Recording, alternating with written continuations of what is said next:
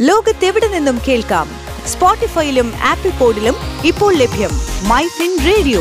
മണിക്കെലക്കം കേൾക്കാം. ധനമന്ത്രി നിർമ്മല സീതാരാമൻ തന്റെ അഞ്ചാമത് ബജറ്റ് ഇന്നലെ അവതരിപ്പിച്ചു.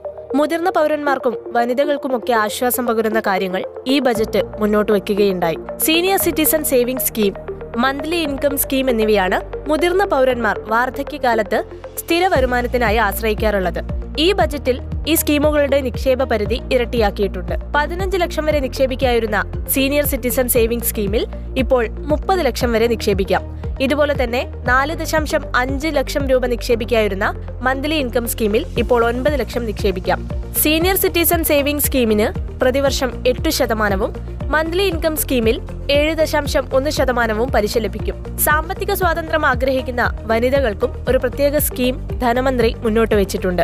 സ്ത്രീകൾക്കും പെൺകുട്ടികൾക്കും മാത്രം നിക്ഷേപിക്കാവുന്ന മഹിളാ സമ്മാൻ സേവിംഗ് സർട്ടിഫിക്കറ്റ് സ്കീമാണിത്. രണ്ടു വർഷമാണ് നിക്ഷേപ കാലാവധി. പ്രതിവർഷം ഏഴ് ദശാംശം അഞ്ച് ശതമാനം പലിശ കിട്ടും. ലഘു സമ്പാദ്യ നിക്ഷേപ സ്കീം ആയതുകൊണ്ട് തന്നെ നിക്ഷേപിക്കുന്ന തുകയ്ക്ക് ആദായ നികുതി ഇളവും ലഭിക്കുന്നതായിരിക്കും. ലോകത്തെവിടെ നിന്നും കേൾക്കാം? സ്പോട്ടിഫൈയിലും ആപ്പിൾ പോഡിലും ഇപ്പോൾ ലഭ്യം മൈ ഫിൻ റേഡിയോ. മണിക്കെലക്കം കേൾക്കാം.